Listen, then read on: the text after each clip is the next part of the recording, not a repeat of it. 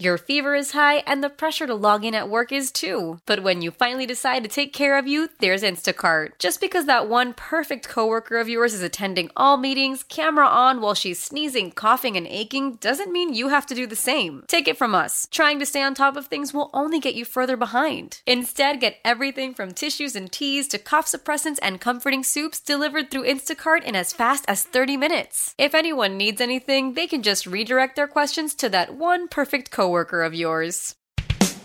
Welcome to Special Edition, a weekly look at the issues in the news and the personalities shaping the stories. Special Edition is a production of Intercom Communications. Welcome to Special Edition. I'm Paula Dagnan. In this week's program, we will meet the SPCA from Luzerne County and the folks from Miller's Ale House in Wilkes-Barre Township. They're holding a fundraiser. We'll also tell you where you're in for some wonderfully scary, ghoulish fun at Horror Hall in Nanticoke. It's still underway, waiting for Halloween. We'll also, speaking of some scary fun, tell you about a local author whose book, My Skull Possession, is now available. But we'll start off with Ronald Felton. Ron is the president of the NAACP Wilkes-Barre branch. He's here to tell us all about the annual Freedom Fund banquet coming to Wilkes-Barre Genetti's on Friday, October 25th. Ron Felton, you have quite a history when it comes to being involved in the community. How long have you been doing all this outreach? Well, we relocated, my wife and I and my son relocated here in 1989. And I became involved. I became president of the NAACP Wilkes-Barre branch in 1997. Wow. Yeah, so I was president for 18 consecutive years. Then I had a disability, which I retired at the end of 2014. And I stayed on in different capacity as assistant secretary and then as first vice president of the previous administration. And you are a veritable gold mine of information, of history, of just so much, not only for the organization, but for the area as a whole. First, let's talk about why you're here today. You have a dinner coming up, and what an event. Yes, it's an annual Freedom Fund banquet. This is our major fundraiser that we have usually every year as a way of raising funds for the organization so that we can go to the various state conferences and possibly sometimes, but not all the time, we try to attend the national convention because it's a budgetary issue, you know, and budgetary concerns and so forth. But we definitely try to support the state conference with its annual convention and so forth, things of that nature, yeah. When we're talking about this now, obviously this isn't the first one that you've had. Right. How have things changed? Oh, they've changed remarkably since the time we relocated here. We could see the progressiveness in the city of Wilkes-Barre. And we've always looked upon the city of Wilkes-Barre to be, to take the lead, to be that. I've always looked at northeastern Pennsylvania as that beacon light of hope, because I traveled from Syracuse, New York, when I was stationed in the Air Force. I traveled down 81, and I would see this place called Scranton. I'd get off in Scranton, get back on towards the Poconos, and then I see Wilkes-Barre. And needless to say, I never realized that my family and I would be relocating to Wilkes-Barre, Pennsylvania. Sometimes you never know where you're going to end up. Absolutely. So, but yeah, it's been remarkable. And with this year's banquet, we have a keynote speaker. He replaced me as the political action chair for the state of Pennsylvania. And his name is Brandon Flood. And Brandon has an amazing story, an inspiring story that I think all young people should have an opportunity to hear. And that's what we're hoping for. with this year's banquet. When we're talking about the banquet again, when and where is it going to be? The banquet is going to be at Gus Genetti's Best Western Hotel and Conference Center in Wilkes-Barre, Pennsylvania. And it will be on Friday, October the 25th. It starts at 6:30 with a networking reception, and then the program starts around 7 p.m. And how do people get tickets? You can get tickets by either calling our number, which is area code 570-262-1360, and we can either reserve tickets for you at the door.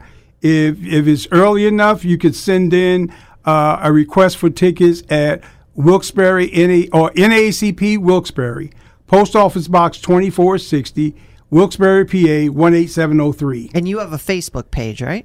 We do have a Facebook page that they can go to also. And they can find all the information. You can download the form there. Yes. Now, you said that young people would be interested. Yeah. It must be tough because young people are so here, there, scattered everywhere, and you have a legacy to pass on. Mm-hmm. Do you find that they're receptive to that? Well, that's the challenge. The reason that I was the president for so long, it was hard to get people to step up. Mm-hmm. And there was a young man that I was grooming for that, and unfortunately he passed away last year in October the 3rd. He was named David Barber, and he was a very nice young man. He was our second vice president for a while, and I was grooming him for that. And but we had the unfortunate of his passing. It is difficult. My wife is the youth council advisor, and so she's working with youth to try to continue to nurture those leadership qualities in our young people, so that they would, in fact, be able to pass that torch on. Hopefully, yeah, absolutely. Yeah. And it's nice your wife's and Tanya Verkaitis. Mm-hmm. I love Tanya. We've had her here many times. Uh-huh. And when I saw her picture in the paper, and I said, you're going to be there. They couldn't have picked a better person. Well, that's all David Yankai. He's my first vice president, and David suggested Tanya as our toast mistress and everything. So we're happy to have her be part of this great event. And again, I think it's wonderful that you have, you're looking toward the young people, mm-hmm.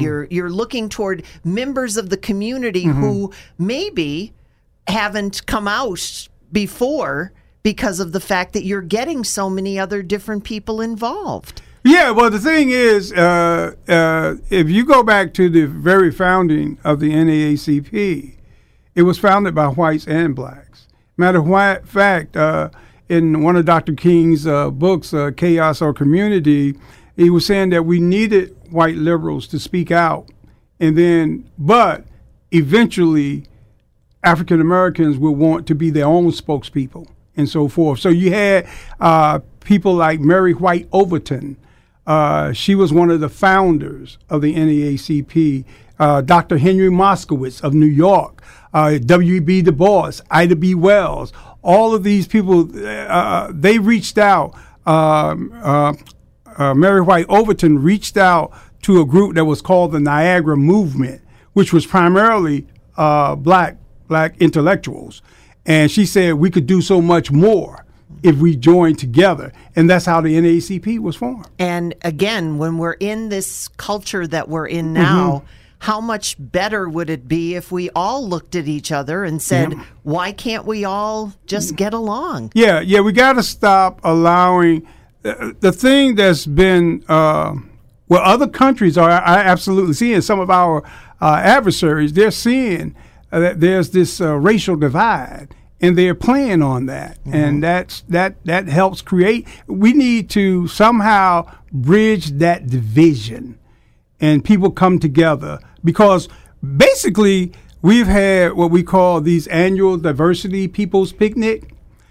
This is where people can come together in a recreational setting and where where you might come there, or you might be a stranger, but when you leave there, you might could say, oh, I seen you at the diversity picnic. So that's it. It's a recreational setting. It brings people together of all ethnicities and disabilities and so forth. So we are very proud of the things that we were able to accomplish through the diversity picnic. And you continue to accomplish. Yes, thank you. Which is, I'm just standing here listening to you.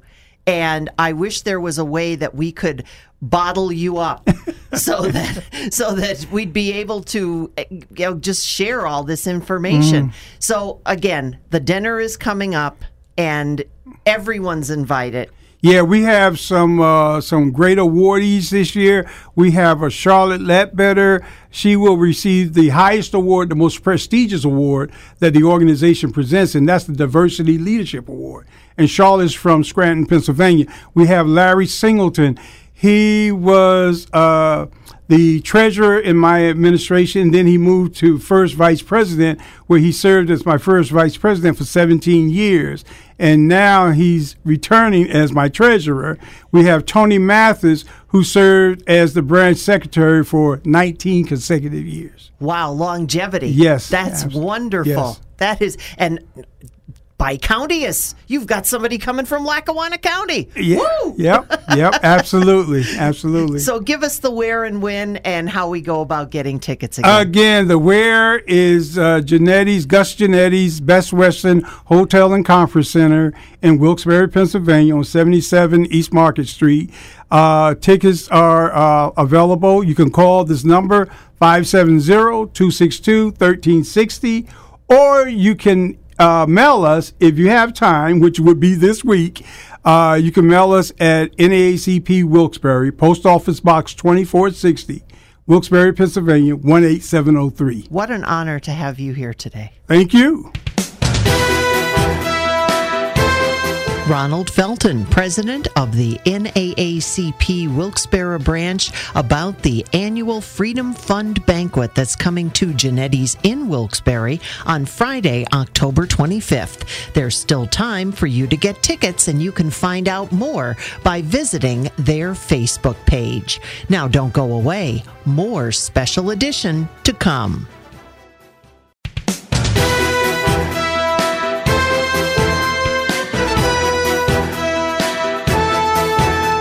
Welcome back to Special Edition. We have so many talented people here in northeastern Pennsylvania. One of them is Lisa Miller. She has written her second book, this one entitled My Skull Possession. It's actually planned out so that young people, older teens, might consider giving it a read. And they might, after they see the trailer that Michael Belardi put together for the book.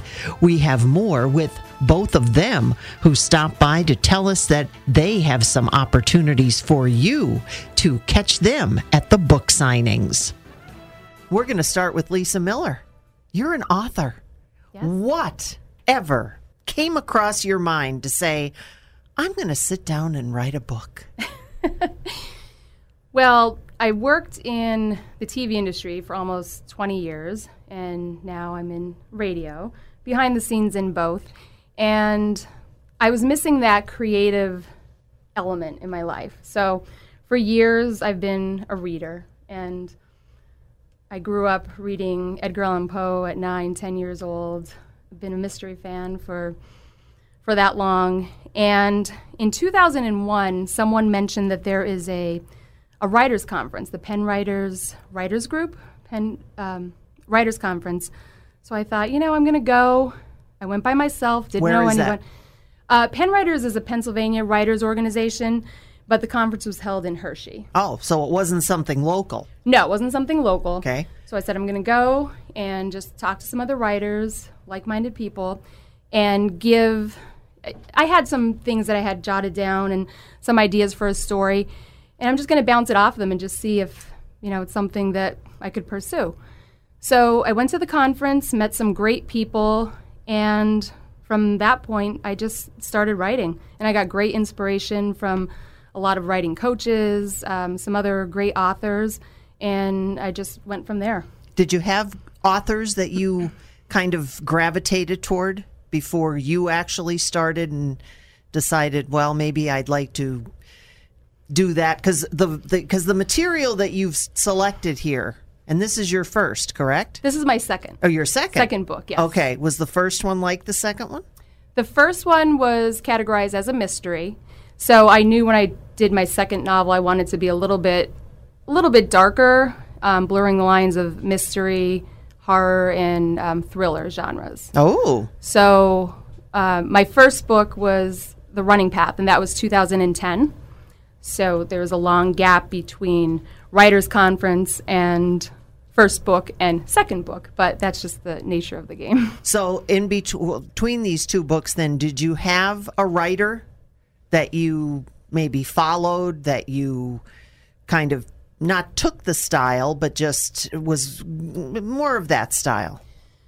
I wouldn't say a specific writer. I'm a big advocate of reading. I try to get my teenage sons to read as much as possible, but that's always a hurdle. But I just read everything I can, different genres, gravitating towards mystery and horror. So I would say over the years, huge fan of some of the staples like Stephen King, Clive Barker, Dan Brown. In recent years, I'm a huge fan of Ruth Ware, so more of the mystery genre. So I think as long as you are reading, you're honing your craft of writing, because you need to read in order to write. So I, again, throughout the years, just constantly reading and gravitating more towards those genres. So what is this book now? So this book, it's a young adult thriller. It's categorized as a thriller, but it crosses over into different genres and blurs the lines of mystery, horror, thriller. So it will appeal to different fans of all of those genres. And it's a young adult, meaning it's appropriate for teens, but it's definitely going to appeal to an adult audience, fiction audience. So it covers a lot of ground. All right, let's bring Michael in. And Michael, you had the opportunity to work with Lisa on part of her project, and that is a video, which I saw, and it's very cool. Thank you. And when she approached you with this, how did that whole creative process work? Well, I mean, Lisa and I worked together for years back in the days at a local affiliate station. So, you know, we had a little bit of a camaraderie over the past of working together for her clients, you know. And then finally, Lisa called me and said, you know, I'm the client. I want to do a trailer, a book trailer, which is something that is kind of in its infancy stages. I mean, book trailers are not very common these days. Right. But, you know, books are also moving into the digital world and all that stuff. So we sat down and we're like, all right, we're going to make a trailer for a book. We want to make sure that we want to captivate the audience. So we sat down. We went to one of the local establishments here, and we sat down. We talked about it. I got the layout of the book. We started to see what we can do to kind of pave the way to get readers interested in reading the book. So we sat down, we talked. You know, Lisa had mentioned that a lot of it takes place inside of an oddity shop, and one of the local oddity shops, The Strange and Unusual.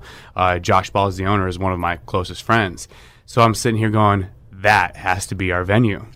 So working with him, and Josh and I work together on video as well, and we do so many things together. I'm like, wasn't a big leap. No, it wasn't a big leap, but you know what it did is it you know, because we had the time that we had and what we were trying to do, and this is very much, you know, at first it was an independent project, and then it took on and it started growing even more. So working at The Strange and Unusual made everything a little bit easier for us to do. We had a beautiful floor plan. We had everything that we needed there. So we sat down. We started coming up with the recipe for success. How do we make people feel what they're going to feel in the book and be intrigued and interested to go out and buy the book? So I called in a few of my friends that were, you know, up-and-coming actors or people that were interested in doing that. So they're all local. Absolutely. Oh. Everything about this project was done local, and that's what's cool about it. You know what I mean? We didn't have to go to New York City. We didn't have to bring in, you know, all these different things that, you know, weren't quite available immediately to us. We wanted to keep this local. We have a talented local author. We have a talented local business. All right, so let's use talented people from NEPA. So we kind of bridge that, all those gaps together. And we sat down one night, came up with an idea. We came back a few days later and shot it. And then I spent the next couple of days editing, putting it together, and it came out to be what it is now. Well, when I heard it, I thought it was Lisa that was actually doing the voiceover, because it just sounded like it would be something that Lisa would be very accustomed to doing, but it wasn't. No. So that's pretty cool. No, that was a local lady from the area. Her name is Gabrielle Zeno. Very, very talented woman. She comes in. She likes to hang out and do whatever she can. She's one of those people who has just a beautiful personality, has the ability to take on any sort of project, always looking to grow. And she said, you know, Michael, I want to give this a shot. And I brought her in, and it was a good fit. It was a good fit for us. It was a good fit for what we were trying to do, and it just came in like a blank canvas, and she made it work, which was awesome. Well, I already told Lisa I get first dibs on the audiobook. There you go. Lisa, come back up here now and tell us a little bit more about the story of the book. You said that it is for youth, older youth, and in Michael's trailer they look like teens that are there. So, what's the premise of all of this? The premise of the book, it is a young adult thriller. So in order to be categorized as young adult, your protagonists, some of your main characters, also have to fall into the teen category, anywhere from 12 to 18. So our protagonist, her name is Brighton Corley, and she is 16 years old.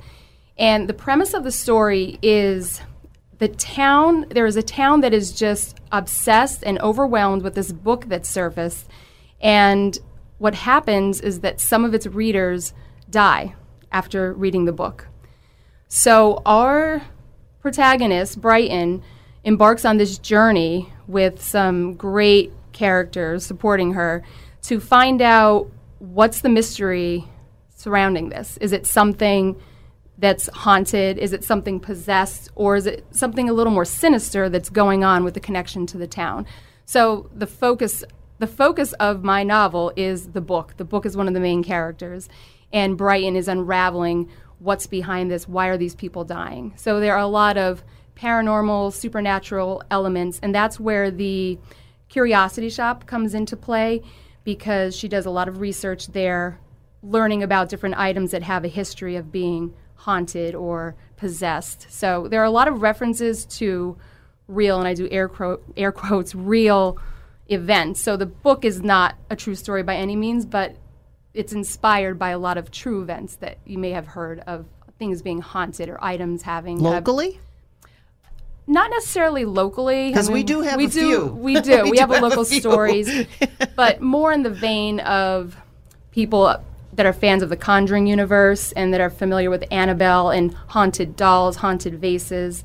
There is a mirror that's located at the Myrtles Plantation in Louisiana that has a haunted history, and there's a great reference to that without giving too much away from the book, but a lot of references. So fans of the paranormal, supernatural, that follow things like that or look for things that are haunted or have a history like that will really appreciate the book. Wow. Well, whatever got you involved in that?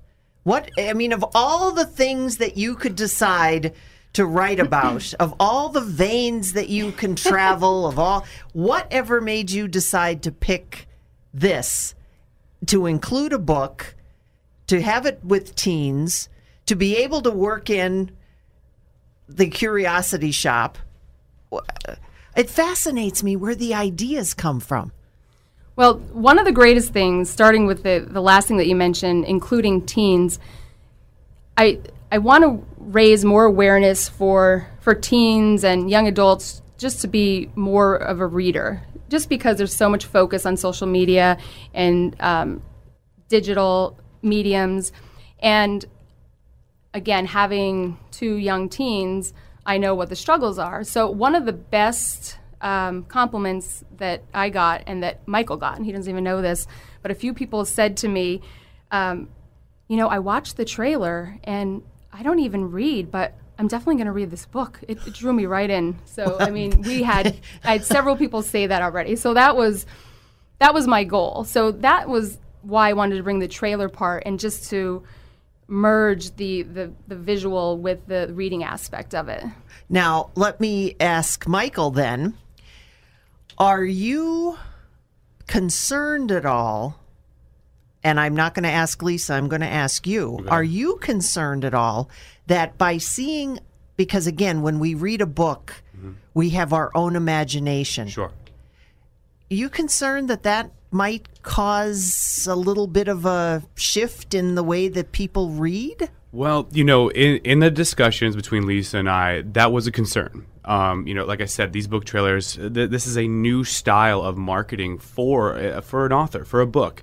So, yeah, you know, putting a face to a character or putting a line to a character has a way of kind of, I don't want to. You would be concerned that it could jeopardize that. In this case, we were tactful with how we did the shoot. You know what I mean? The shoot was more alluring, just by the lack of what we did put in there. We wanted people to feel like they met the cliffhanger. We want them to see that. Okay, I need to know more. Like, you know, there's just 4 or 5 individuals here. Who is this? What is this?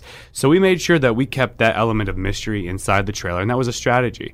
So I do think that we definitely captivated. We definitely, you know, succeeded in our goal there, especially with the minimum amount of lines that was even in the trailer. Mm-hmm. So while that concern is valid, I think we have definitely evaded ruining or spoiling any sort of imagination, because this book is full of it. You have every opportunity to sit there and be just sinking into this book. You really do. And your mind is going to have more than enough opportunity to use its imagination to create what you are visualizing as you read it. Did you have someone local do the music? No, I did not. The music was a music bed that I used on my computer over years, because I work on a number of different things, and I love the spooky world myself. I manage Reaper's Revenge on the side here, and then, you know, at the same time, you know, being involved in all the other different things that I do. So this was kind of like right up my alley, being able to be in the oddity shop, do something a little more dark and eerie. That's kind of my personality. So I love Halloween.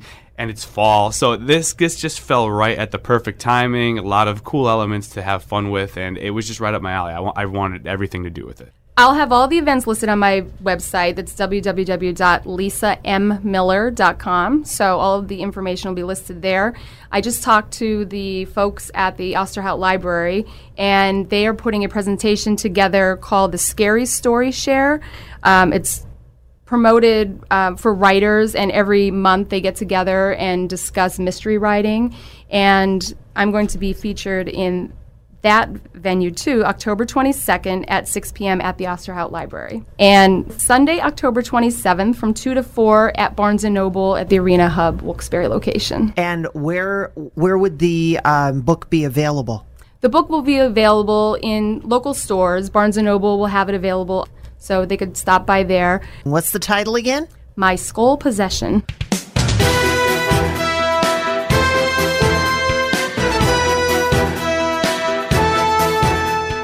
Once again, thanks to Lisa Miller, author of My Skull Possession, and Michael Belardi, the cinematographer, who brought the book almost to life by giving it its very own trailer. You can catch that by checking out Lisa's Facebook page. Now, don't go away. We're talking fundraisers for some of your four-legged friends, and we're also talking some Halloween chills when we visit Horror Hall. Don't go away. More special edition to come.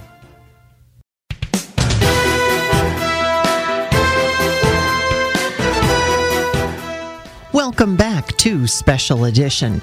When everyone works together, it's a good way to get the word out about many events that are coming up and bring more people together to help.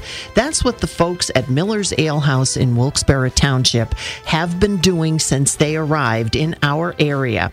Sheila Fegal is the marketing manager, and she joins Todd Hevner. He's the executive director of the SPCA of Luzerne County. The SPCA will be holding a fundraiser at Miller's this week. And if you would like to find out more about that, well, we brought them together to give you all the details.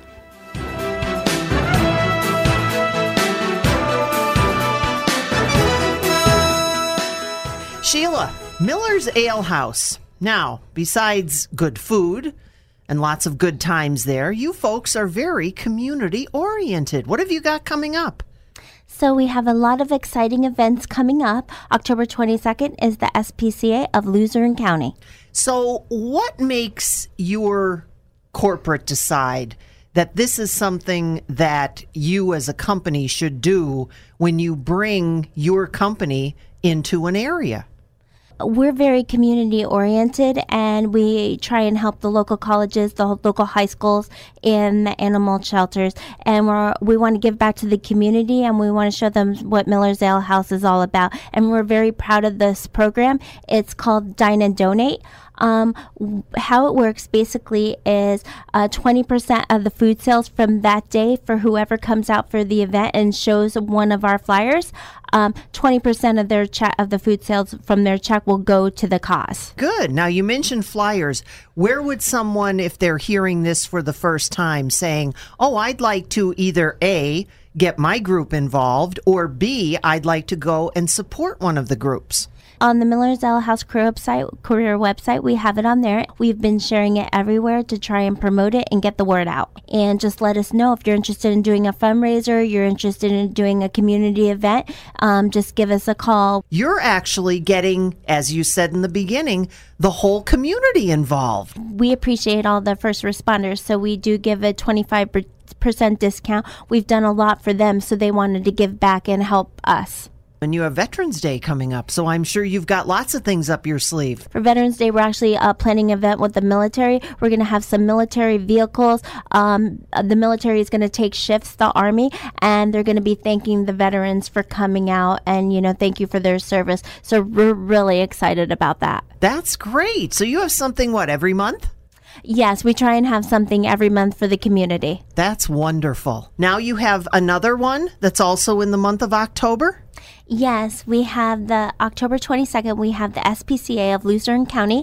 That fundraiser is happening. It's going to be from 11 a.m. to 10 p.m. And this is very close to my heart and my general manager's heart, Megan, because we love animals. Oh, absolutely. Well, you came to the right place. And Todd, let's find out about the SPCA of Luzerne County. Yes, I'm with Sheila. We love our animals. It warms my heart to hear that. It certainly does. So what's going to happen at the fundraiser that they are having for you at Miller's? Well, Miller's is incredibly generous and kind to the organization. They will be giving 20% of the food sales that day. It is Tuesday, October 22nd, as Sheila had said, from 11 a.m. to 10 p.m. We will have adoptable animals there, that information. Was my it'll be a generally good time, not to mention the wonderful food and beverages that Miller's Ale House has for our community. It is very difficult, and especially now we're coming into the winter season, and when people hear that, and you just had some very big fundraisers. You just had a walk and a couple other things. So people hear this and they say, Todd, you got all this money coming in. What are you doing with it down there at the SPCA? Can you give us a little bit of an overview? I absolutely can. So the money that comes into this organization through our community and generous businesses in our community helps take care of the animals. It is we take in about 3,300 animals on an annual basis, and as you can imagine, it is exceptionally expensive to vet, feed, and keep these animals healthy in an environment that is clean and sanitary for their needs, and hopefully moving towards their next forever homes. Well, we're hoping, because those forever homes out there they're just waiting for these wonderful animals. What kind of services do you have at the SPCA? Because I know that you've also had things where people have been able to come and they've been able to get rabies shots there, different things like that. Absolutely. Throughout the year, we offer low-cost rabies and microchip clinics. One of our pillars of our mission is we have Humane Society police officers that police Luzerne County for the Pennsylvania anti-cruelty laws. We would ask our community, if you see something that doesn't agree with your value system, give us a call. Let us take a look at it and explore if there is a crime or something of that nature being committed. And we also offer respite care and an adoption program for those animals that are unfortunately unwanted, abused, and abandoned and find themselves in the care of the SPCA. And you have some beautiful animals, because I've checked your website quite a bit. Where did they find it? Our website is www.spcaluzernecounty.org. I would absolutely encourage you to jump on our Facebook page, see our adoptable animals. And if you're so inclined, come down to the shelter just in the shadow of the casino at 524 East Main Street in Plains and visit with us and visit with our animals. I'm sure you'll find one that will be your new best friend. Well, I think, and before I let you go, I dare not let you go without saying volunteers.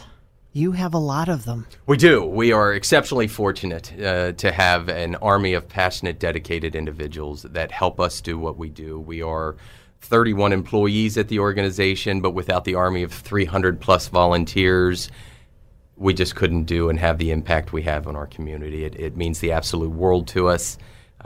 We often talk about time, talent, and treasure, and time in the form of volunteering, talent if you have a special talent that you can lend the organization, and obviously your treasure helps us continue to care for the animals in the best way we can. So once again, when is your fundraiser at Miller's? Tuesday, October 22nd. Okay. Sheila? And if anybody would like to bring a toy, litter, towels, food, we're going to have a box there. They can also do that also. And we will be putting up the flyers so everybody has access to it. And Hello Kitty's going to be there. We're going to have some mascots there. The rabbit, Mr. Poindexter. So we'll also have that for the kids. So I hope to see everyone.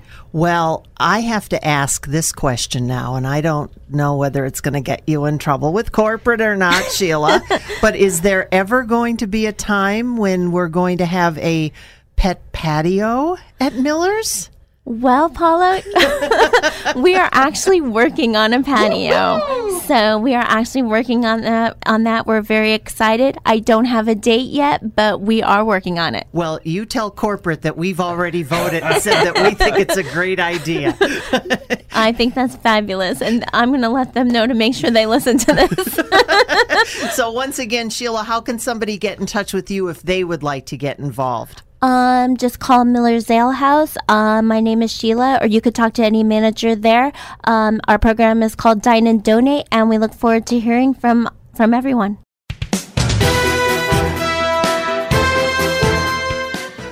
And of course, if you would like more information on that fundraiser or partnering with Miller's for one of your own for your organization, you can always contact them via Facebook or their webpage.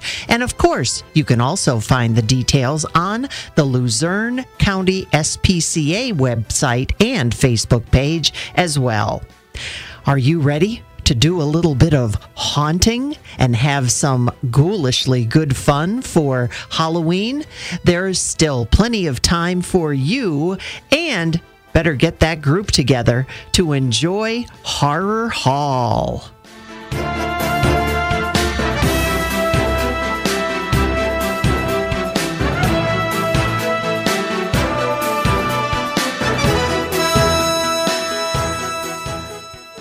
Barry, welcome. Nice to have you here. Well, I appreciate it. Thank you for having me. How long have you been with Plymouth Township? I've been a fireman there 25 years. Wow. So when we're talking about your big fundraiser, I'm assuming that it's the major fundraiser. It's the only major fundraiser we have like this. And when was it already going when you started? Oh, yeah. Yeah, it started in 1984. This will be our 35th year. And tell us what it is. Well, it's Horror Hall, and it's our biggest attraction for the year, and it's our major fundraiser like we just discussed.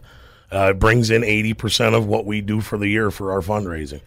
It's a wonderful event. It's very family oriented, and we enjoy doing it. It's a big part of what we do. Now, I think a lot of when people hear Horror Hall, they might not realize it's Plymouth Township because they recognize Tilbury. That is correct, yes, because our former name was Tilbury Volunteer Fire Company of West Nanticoke, but that is a village inside of Plymouth Township. Oh, and when we had there were two fire companies at one time in the town, and we merged together. And we reformed as Plymouth Township Fire Rescue, Tilbury Station. But it is still our fire company that we always had in town, and the fundraising has always been done the same way.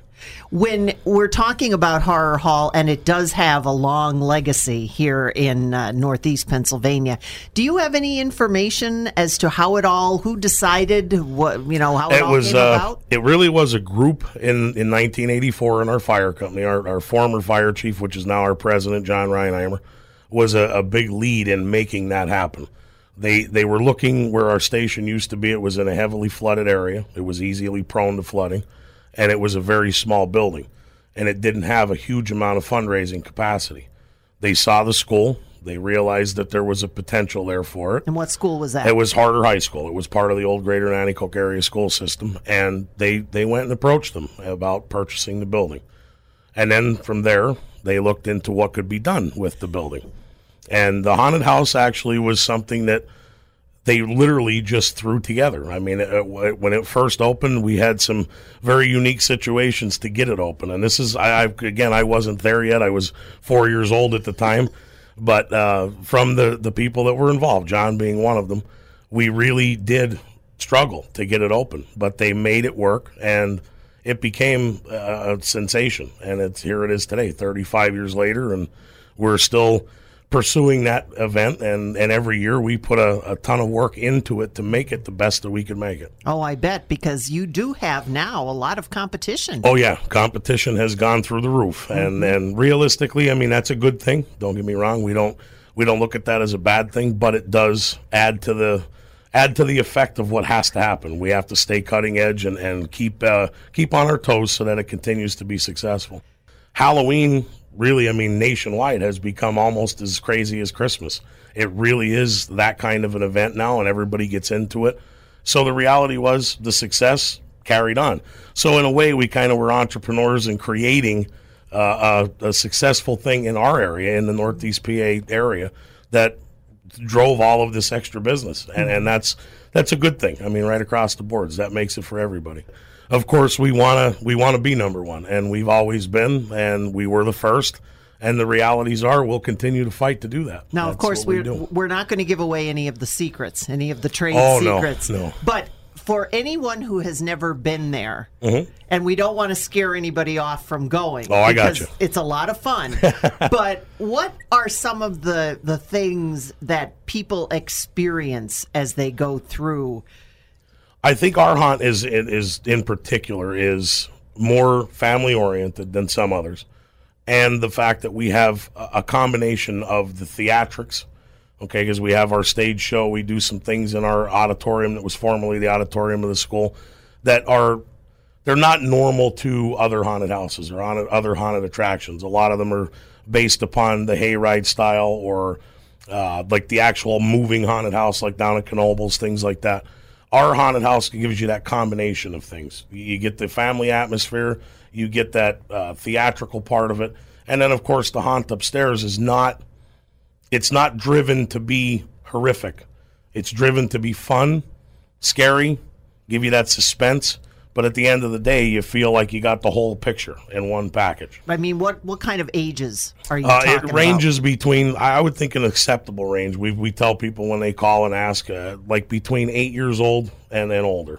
Anything less than that, I mean, some young children may just freak out because there are a lot of dark places and, you know, the pops and the screams. And mm-hmm. So, but realistically, that's what we tell people. Some of us older ones would do the same thing. We've got lots of grown adults that end up on the floor. That does happen regularly. Oh. They'll be entire tours, literally, that they get scared to the point where they're crawling. And we have to tell them, come on, you got to get up. Come on, you got to walk. You know. I could just be huddled in a corner. Yes, correct. It's an interesting experience. It really, really is. It's fun. But it I is like enjoyable. The theatrics. That's yes, fun. Yes, and that is something that we've always driven to be. Like, we play the horror classic movies, literally. We try to do everything that makes it a fun and enjoyable atmosphere, and you take away more than just walking through a haunted house. That's what we're there for. Tell us a little bit about the where and the when and the hours and all that. Well, it's every Friday, Saturday, and Sunday from now until the end of October. We are open Friday and Saturday from 6 to midnight and Sunday 6 to 10. Oh. And that's our normal schedule. We don't run during the week because we're all we're all volunteer. We have jobs, lives, houses, families, wives. You know, it's tough. It's tough that we'd like to, but we can't. So we've always been through the weekends. It's $15 at general admission. We do have some other packages out there. They're for our fast passes and for the really busy nights. They're at a little different cost. They're $19. And we really do try to, we have pictures available. We try to make this as accessible to people as possible. It's an all-indoor event, which is a big plus also during the October rainy season. You know, we've been lucky. We've been lucky. Don't say that word. Really, I mean, it's nice because when they get there, they can literally get comfortable. You're not going to be standing outside in inclement weather if it's chilly or it's raining. That's another advantage that we have. The building is large enough. I know the fire company has a Facebook page. That is correct. Does Horror Hall have its own? Horror Hall has the same exact Facebook page. Oh. We operate everything through that, and it sends you to the links for all of the ticket information, things like that. So what's the Facebook page? Facebook page is Horror Hall. Horror Hall at Plymouth Township Fire Rescue. Okay. And when they click on that, they can go on there, and there are links directly to our website. There's links there to the ticket web, so they can get all the information that they need. Are you one of the Horror Hallians? Or are you allowed to say? Needless to say, we all are the Horror Hallians. When we're really busy, everybody, it's like all hands on deck. But we do, most of the officers of the fire company are involved in the managing of it because this is a very big undertaking every night. There's a lot of little elements that if we don't stay right on top of them, we can't give the people the show that they deserve. And that's our goal. We want people to come, be satisfied, and leave there happy. And what about for Halloween then? Halloween, we're closed. Oh, okay. And the reason why we're closed for Halloween is because of being the fire station in town. We've always done a haunted something for the children in the town, whether it was a trunk or treat. We always had a party. So we try to focus that on to the kids because of the fact that we're all there with our own children. Is that going to happen? Yes. We will be having a trunk or treat in the parking lot for Halloween on Halloween night. And where is the parking lot? The parking lot is at 11 through 19 East Poplar Street. It's right directly in front of our building, and anyone is welcome to come. Thanks again to Barry for joining us with all the details about Horror Hall. And of course, there's still time for you to get your group together and enjoy a hauntingly good evening of gruesome fun, shall we say, or just fun at Horror Hall. And of course, we'd also like to thank joining us today, Sheila Fegal and Todd Hevner. They're joining us about the upcoming SPCA fundraiser that's going to be held at Miller's Ale House. Lisa Miller and Michael Belardi joining us about My Skull Possession and the wonderful cinematography that Michael put together for the trailer for that book. And Ronald Felton, President NAACP from the Wilkes-Barre branch with their annual Freedom Fund banquet coming Friday, October 25th to Genetti's in Wilkes-Barre. And thank you for joining us. How do you give hope to a child in the foster care system? It starts with your heart. That tug you feel on yours when you hear that children are waiting for a stable, loving voice to speak up for their best interests. And then it becomes your time. What started out as a feeling that maybe you could make a difference becomes the difference. Change a child's story. There is a child waiting for a volunteer like you. Learn how you can help at LackawannaCountyCASA.org. Thanks for listening to Special Edition, a weekly look at the issues in the news and the personalities shaping the stories, a production of Intercom Communications. Celebrate and save at Ashley's Anniversary Sale. With Hot Buys, your choice of colors starting at just $3.99. Ashley Sleep mattresses starting at $2.50. Plus, receive a free adjustable base with select mattress purchases. And shop top mattress brands like Stearns & Foster, Tempur-Pedic, Purple, and Beautyrest Black with 60-month special financing only at Ashley. Subject to credit approval. No minimum purchase required. Minimum monthly payment, down payment, tax, and delivery may be required. See store for details.